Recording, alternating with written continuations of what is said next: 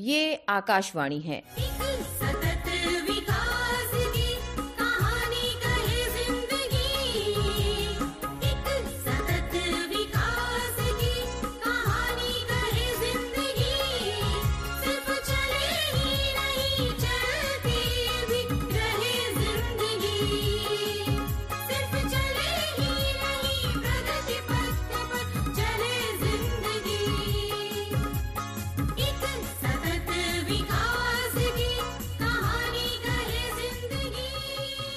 चलती रहे ज़िंदगी। प्रस्तुत है आकाशवाणी और विज्ञान प्रसार के संयुक्त प्रयास से तैयार सतत विकास की आपदाओं की समझ और प्रबंधन पर आधारित विज्ञान धारावाहिक चलती रहे ज़िंदगी की इकतालीसवीं कड़ी बिन सागर सब सुना।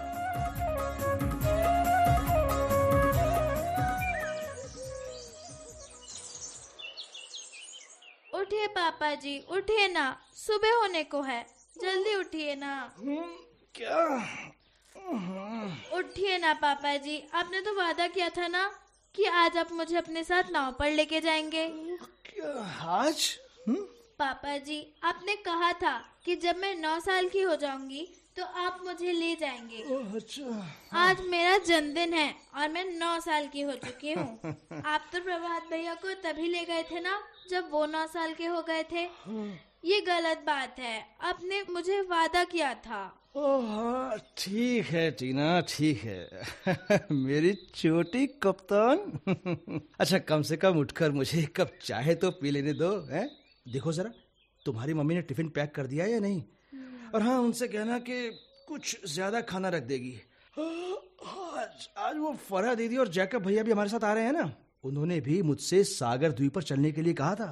वाह फरा दीदी और जैकब भैया के साथ तो बड़ा मज़ा आएगा। हाँ। ये तो मेरा अब तक का सबसे मज़ेदार जन्मदिन हो गया। बिल्कुल। तो जाओ जल्दी जाओ। हम्म, हम्म। सुनो जी आपको टीना से इस तरह वादा नहीं करना चाहिए था। हम्म? हाँ वो रात भर सोई भी नहीं और मुझे भी सब कुछ तैयार करने के लिए एक घंटा पहले ही उठा दिया। वैसे फरहा और जैकब के लिए मैंने टिफ़िन तैयार कर दिया है। उन बेचारों को घर से दूर रहकर अपने परिवार की बड़ी याद आती होगी ना बेटा? ओ विद्या तुम उनकी फ़िक्र मत करो। अरे उन जैसे आत्मनिर्भर और स्मार्ट युवाओं को देखकर मुझे काफ़ी खुशी होती है। भले ही वो बाहर के रहने वाले हैं लेकिन कितनी सहजता से यहाँ रह रहे हैं। मेरी ख्वाहिश है कि टीना और प्रभात भी बड़े होकर उन्हीं की तरह सक्षम और आत्मनिर्भर बने। अपनी फेलोशिप के सिलसिले में आए हुए उन्हें दो वर्ष होने को है लेकिन लगता है कि अभी एक कल ही की बात है। ओ मम्मी अब इतनी ज़्यादा बातें भी मत कीजिए। पापा आप अपनी चाय खत्म कीजिए। सूरज उगने से पहले ही हमें नाव पर पहुँच जाना चाहिए। फरा दीदी और जैकब भैया हमारा इंतज़ार कर रहे होंगे। ठीक है टीना ठीक है। अब इतना भी उतावलापन मत करो। प्रभात बेटा प्रभात तुम भी जल्दी आओ और चाय नाश्ता कर लो। टीना देख तो जरा प्रभात उठा या नहीं? मम्मी मैं जगा हुआ ही हूँ। वैसे भी सुबह सुबह इतने शोर में भला किसी को नींद कैसे आ सकती है? पता है भैया आज पापा जी मुझे नाव में अपने साथ ले जा रहे हैं। अच्छा। अब मैं भी बड़ी हो गई हूँ। इतनी ही उम्र में पापा जी तुम्हें भी पहली बार मछली पकड़ने के लिए लेके गए थे ना? अरे बंदरिया मेरी और तुम्हारी बराबरी भला कहाँ हो सकती है? बस करो बहुत हो गया। जल्दी से नाश्ता खत्म करो और तैयार हो जाओ। प्रभात कम से कम आज तो अपनी बहन को तंग मत कर। आज उसका जन्मदिन है। हाँ हाँ। उसे परेशान करने की ज़रूरत ही कहाँ है? वो तो जनजात परेशान है। प्रभात।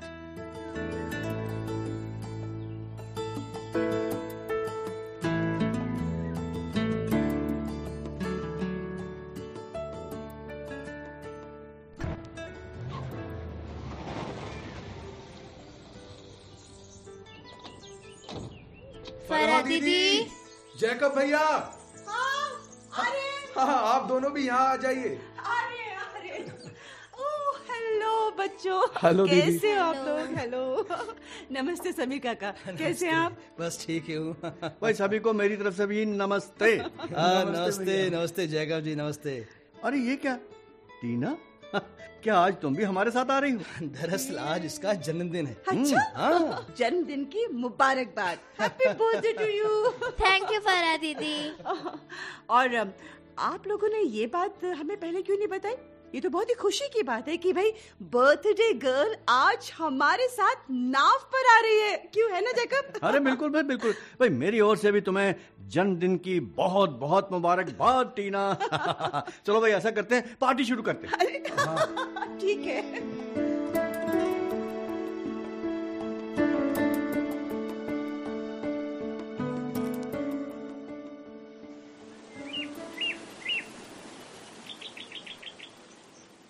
वाह, कितना खूबसूरत है ये समुद्र।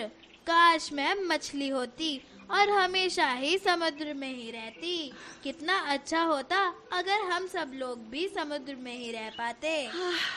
प्यारी टीना रानी, शायद तुम्हें मालूम होगा कि हमारी पृथ्वी में जीवन की शुरुआत समुद्र से ही हुई है। अरबों साल पहले एक दौर ऐसा था जब जीव सिर्फ़ समुद्र में ही रहते थे। अच्छा। हाँ आज इस धरती पर जितने भी प्राणी हैं अब चाहे वो इंसान हो जानवर हो या फिर पक्षी सभी उन्हीं जीवों के वंशज हैं। अच्छा? ये तो बहुत अच्छी बात है। अच्छा कौन से थे वे जीव? क्या वे जलपरियाँ थी? अरे नहीं नहीं टीना।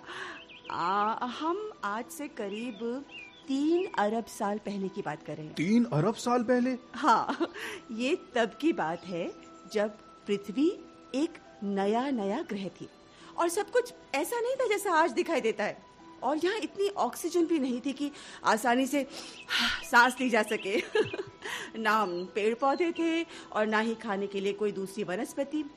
ऐसे में किसी जीव के लिए समुद्र ही इकलौती जगह थी जहाँ वो आसानी से ज़िंदा रह सके। अच्छा। तुम समुद्र को तमाम जिंदगियों का पालना भी कह सकते हो। हम्म, वाह ये तो बड़ी मज़ेदार बात है दीदी। हाँ सो तो है।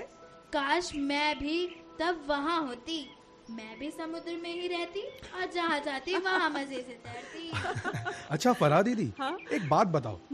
फिर ऐसा क्या हुआ जो इन जीवों ने समुद्र को छोड़कर धरती का रुख किया?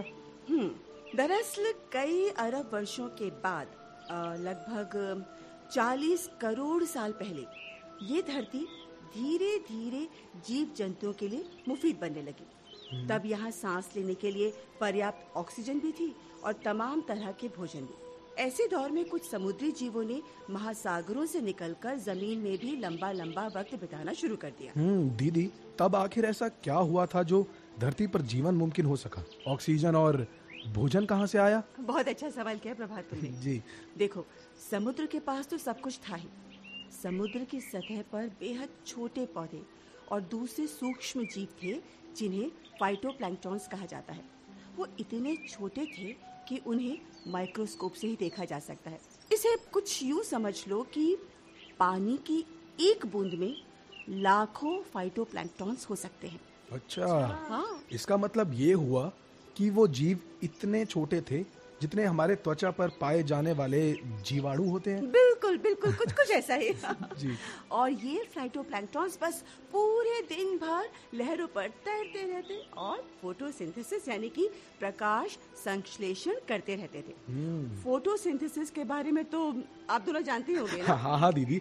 मैंने स्कूल में फोटोसिंथेसिस के बारे में पढ़ा है Good. कि किस तरह ये पौधे अपना भोजन बनाते हैं।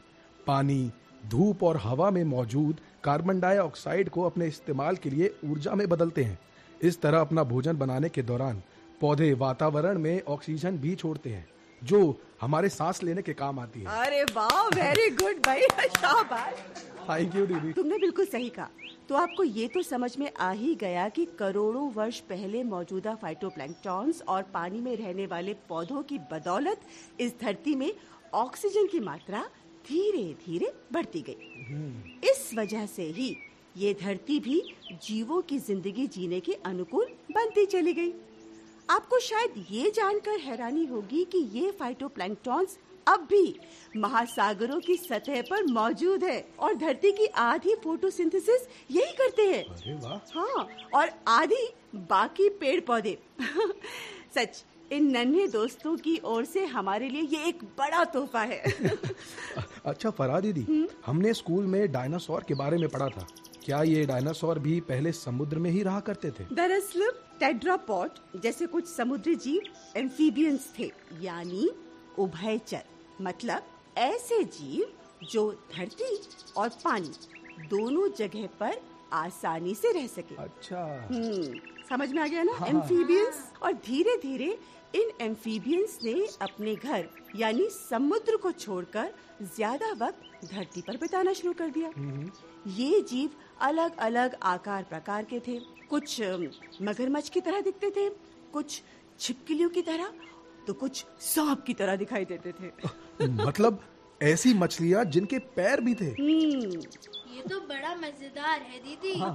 हाँ। ऐसा ही कुछ कह सकते हैं टीना। लेकिन जो भी हो इन टेट्रापॉड्स ने जल्दी ही खुद को पानी के बाहर रहने के लिए अनुकूलित बना लिया और ज़मीन पर अपना ठिकाना भी बनाने लगे।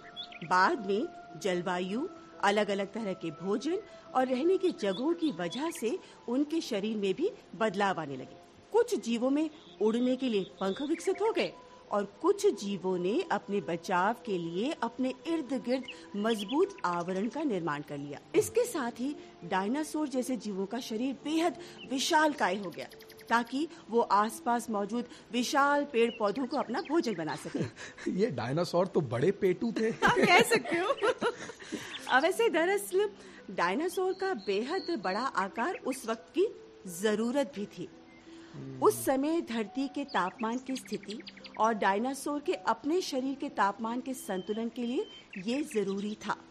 बहरहाल विकास की ये प्रक्रिया अब भी जारी है और अरबों वर्षों के बाद इस धरती पर रहने वाले जीवों का स्वरूप वैसा नहीं होगा जैसा आज नज़र आता है। काश मैं भविष्य में जाकर ये देख पाता कि तब की दुनिया कैसी दिखती मे भी इंसान पंखों के साथ। भाई भविष्य की दुनिया को तो तुम ऐसे भी देख सकते हो। तुमने यहाँ पर तमाम सारे केकड़े तो ज़रूर देखे होंगे। ये केकड़े मौजूद वक्त में हो रही विकास प्रक्रिया का एक बेहतरीन उदाहरण है। मतलब? मतलब ये देखो ये केकड़े यूँ तो समुद्री जीव हैं लेकिन इन्होंने अपना शरीर इस तरह अनुकूलित कर लिया है कि अब ये अपना ज़्यादा से ज़्यादा वक्त ज़मीन पर बिताते हैं। जरा इनको गौर से देखो देखो देखो। बीच बीच में अपनी गिल्स को गीला करने और शरीर में नमक की मात्रा बनाए रखने के लिए ये लगातार समुद्र में डुबकी लगाते रहते हाँ, हैं। हाँ हाँ मैंने देखा है।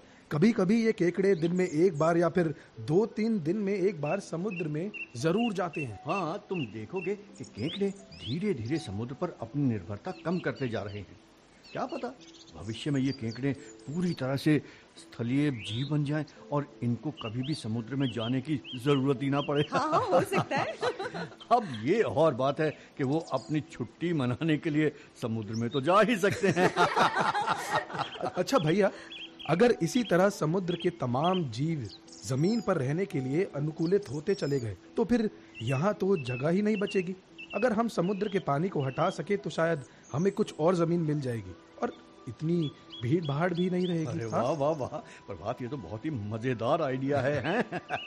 पर ये बात सही है कि पृथ्वी की सतह का 80 प्रतिशत भाग महासागरों से ढका है लेकिन हमें यह नहीं भूलना चाहिए कि इन महासागरों की बदौलत ही दुनिया का 20 फ़ीसदी हिस्सा हमारे रहने लायक बना हुआ है।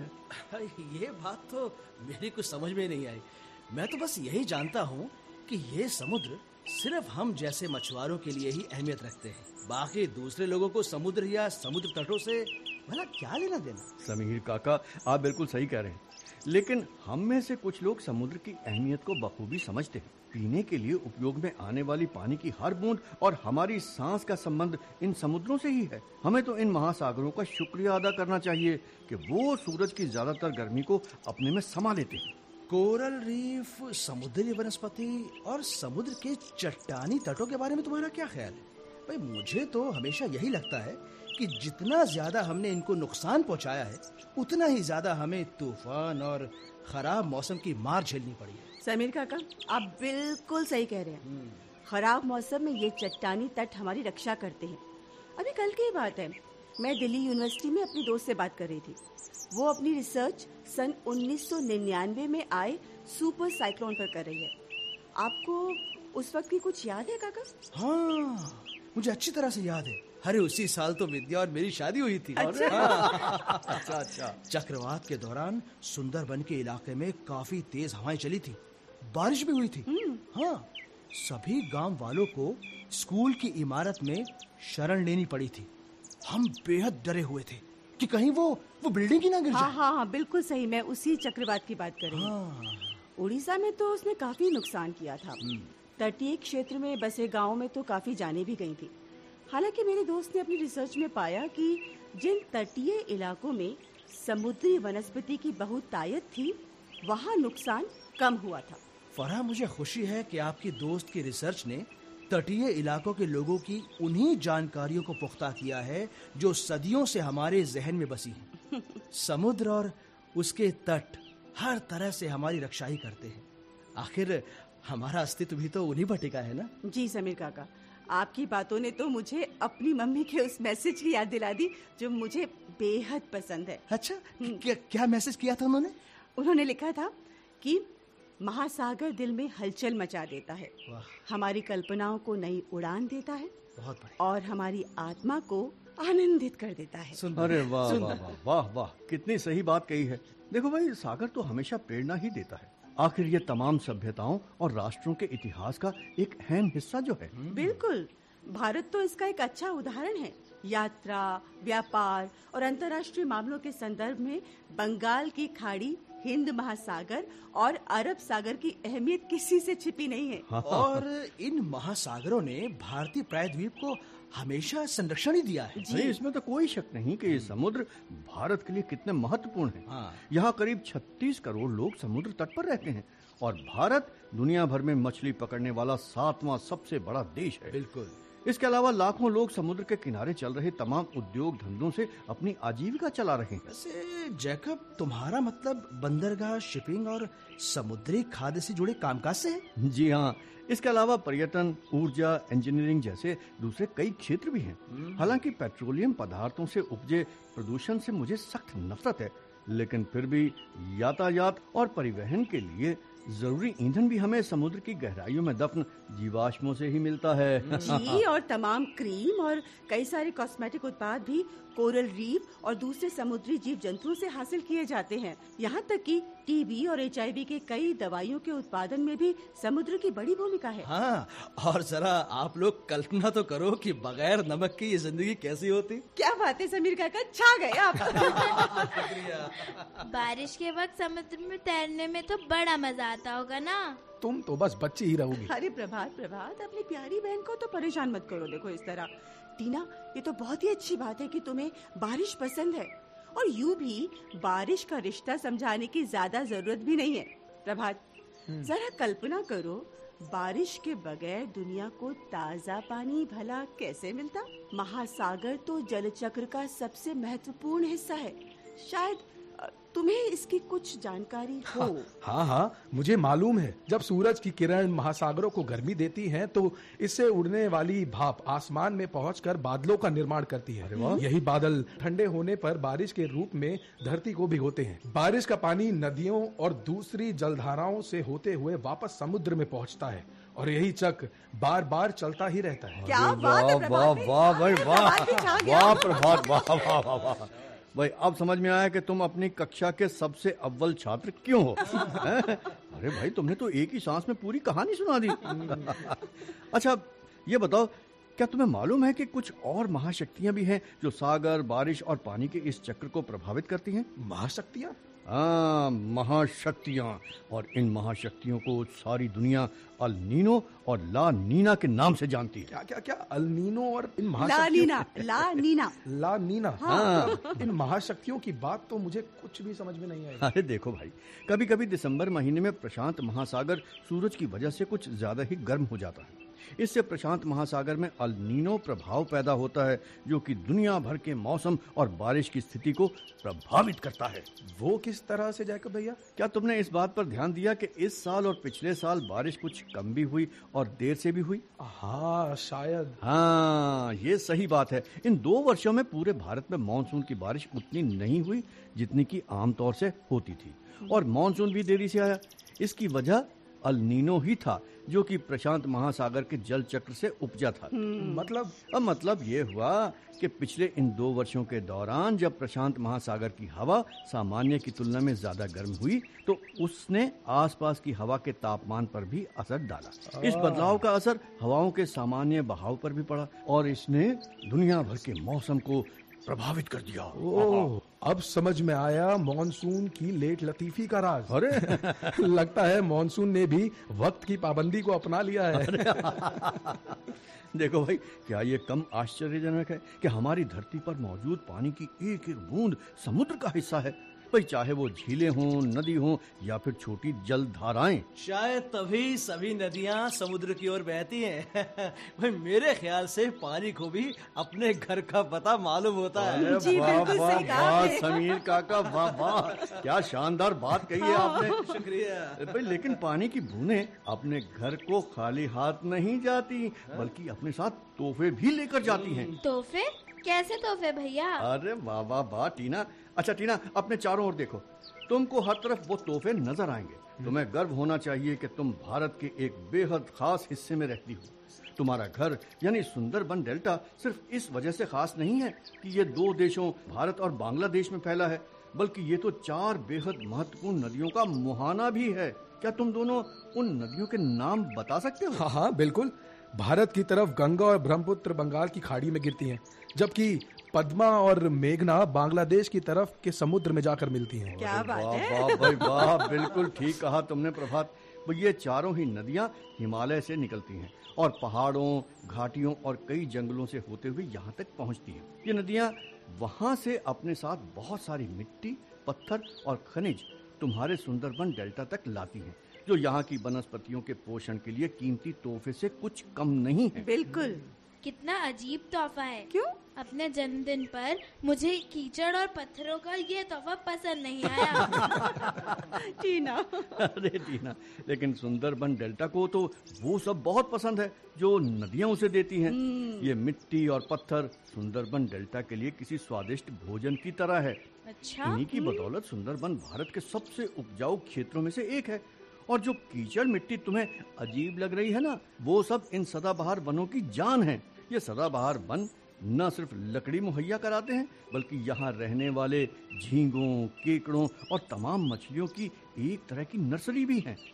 ये पेड़ों की जड़ों के इर्द गिर्द ही इनके बच्चों का जीवन शुरू होता है। बिल्कुल। हाँ, जैकब भैया क्या इसी वजह से यूनेस्को ने सुंदरबन को विश्व विरासत स्थल घोषित किया है? हाँ प्रभात। भाई सुंदरबन उन चुनिंदा इलाकों में से एक है जहाँ लुप्त प्राय हो चुके जानवरों की करीब 50 प्रजातियाँ एक ही जगह पर देखी जा सकती हैं। क्या तुम्हें उनके बारे में कुछ जानकारी है? मुझे ये भी मालूम है। रॉयल बंगाल टाइगर जैतूनी समुद्री कछुआ खारे पानी का मगरमच्छ गंगा में मिलने वाली डॉल्फिन और विश विशाल का किंग केकड़ा? हाँ, विशाल काय किंग केकड़ा।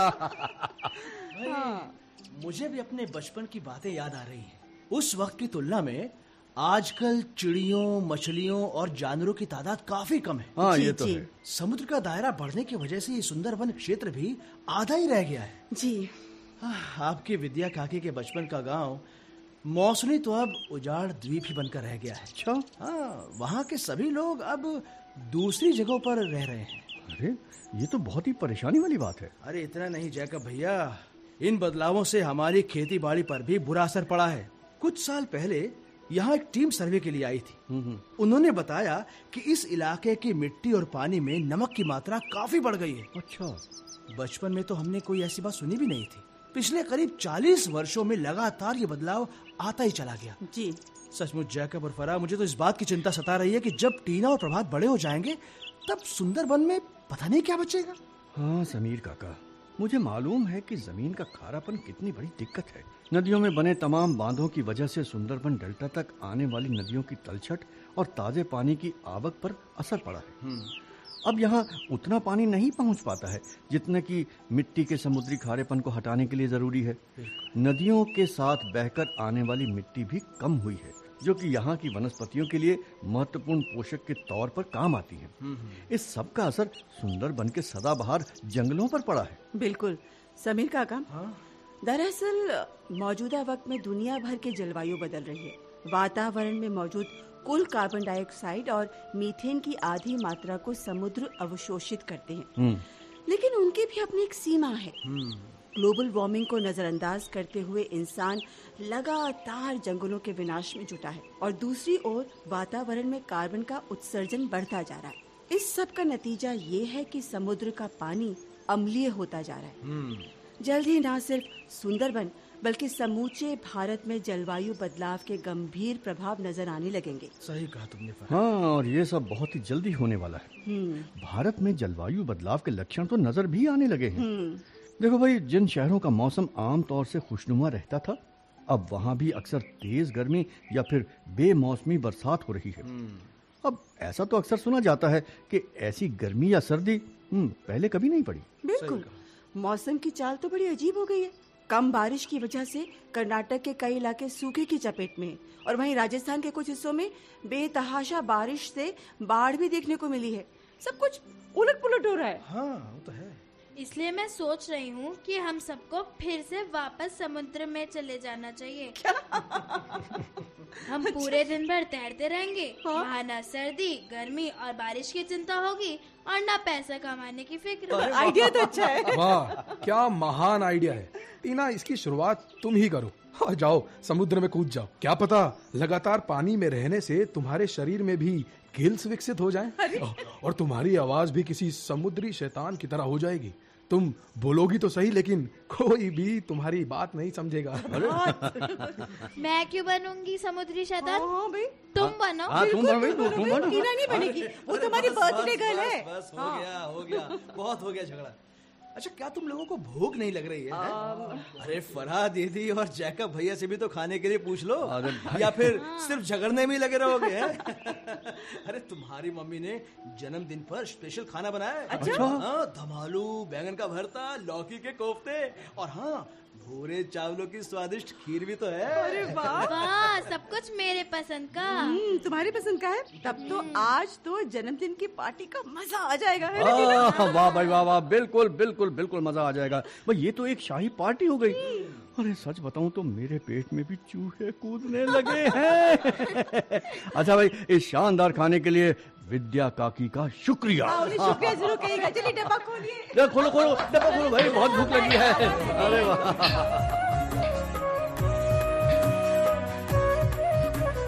चलती रहे ज़िंदगी।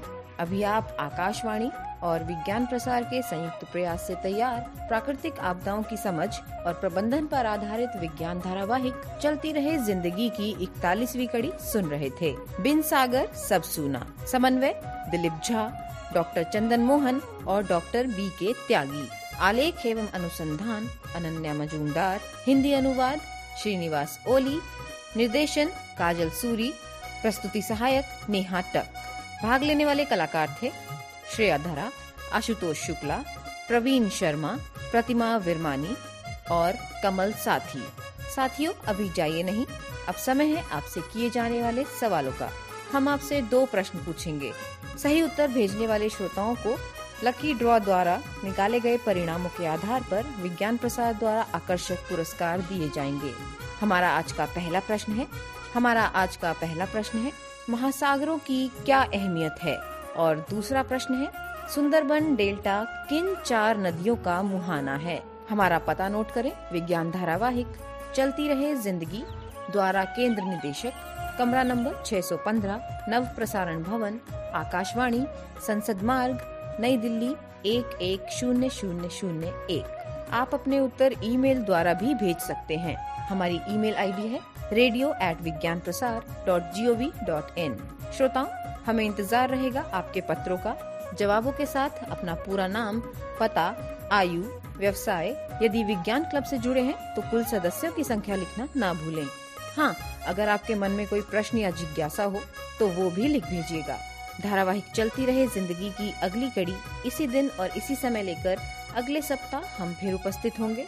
नमस्कार, शुभकामनाएँ। प्रकृति के संसाधनों का ज्ञान हमेशा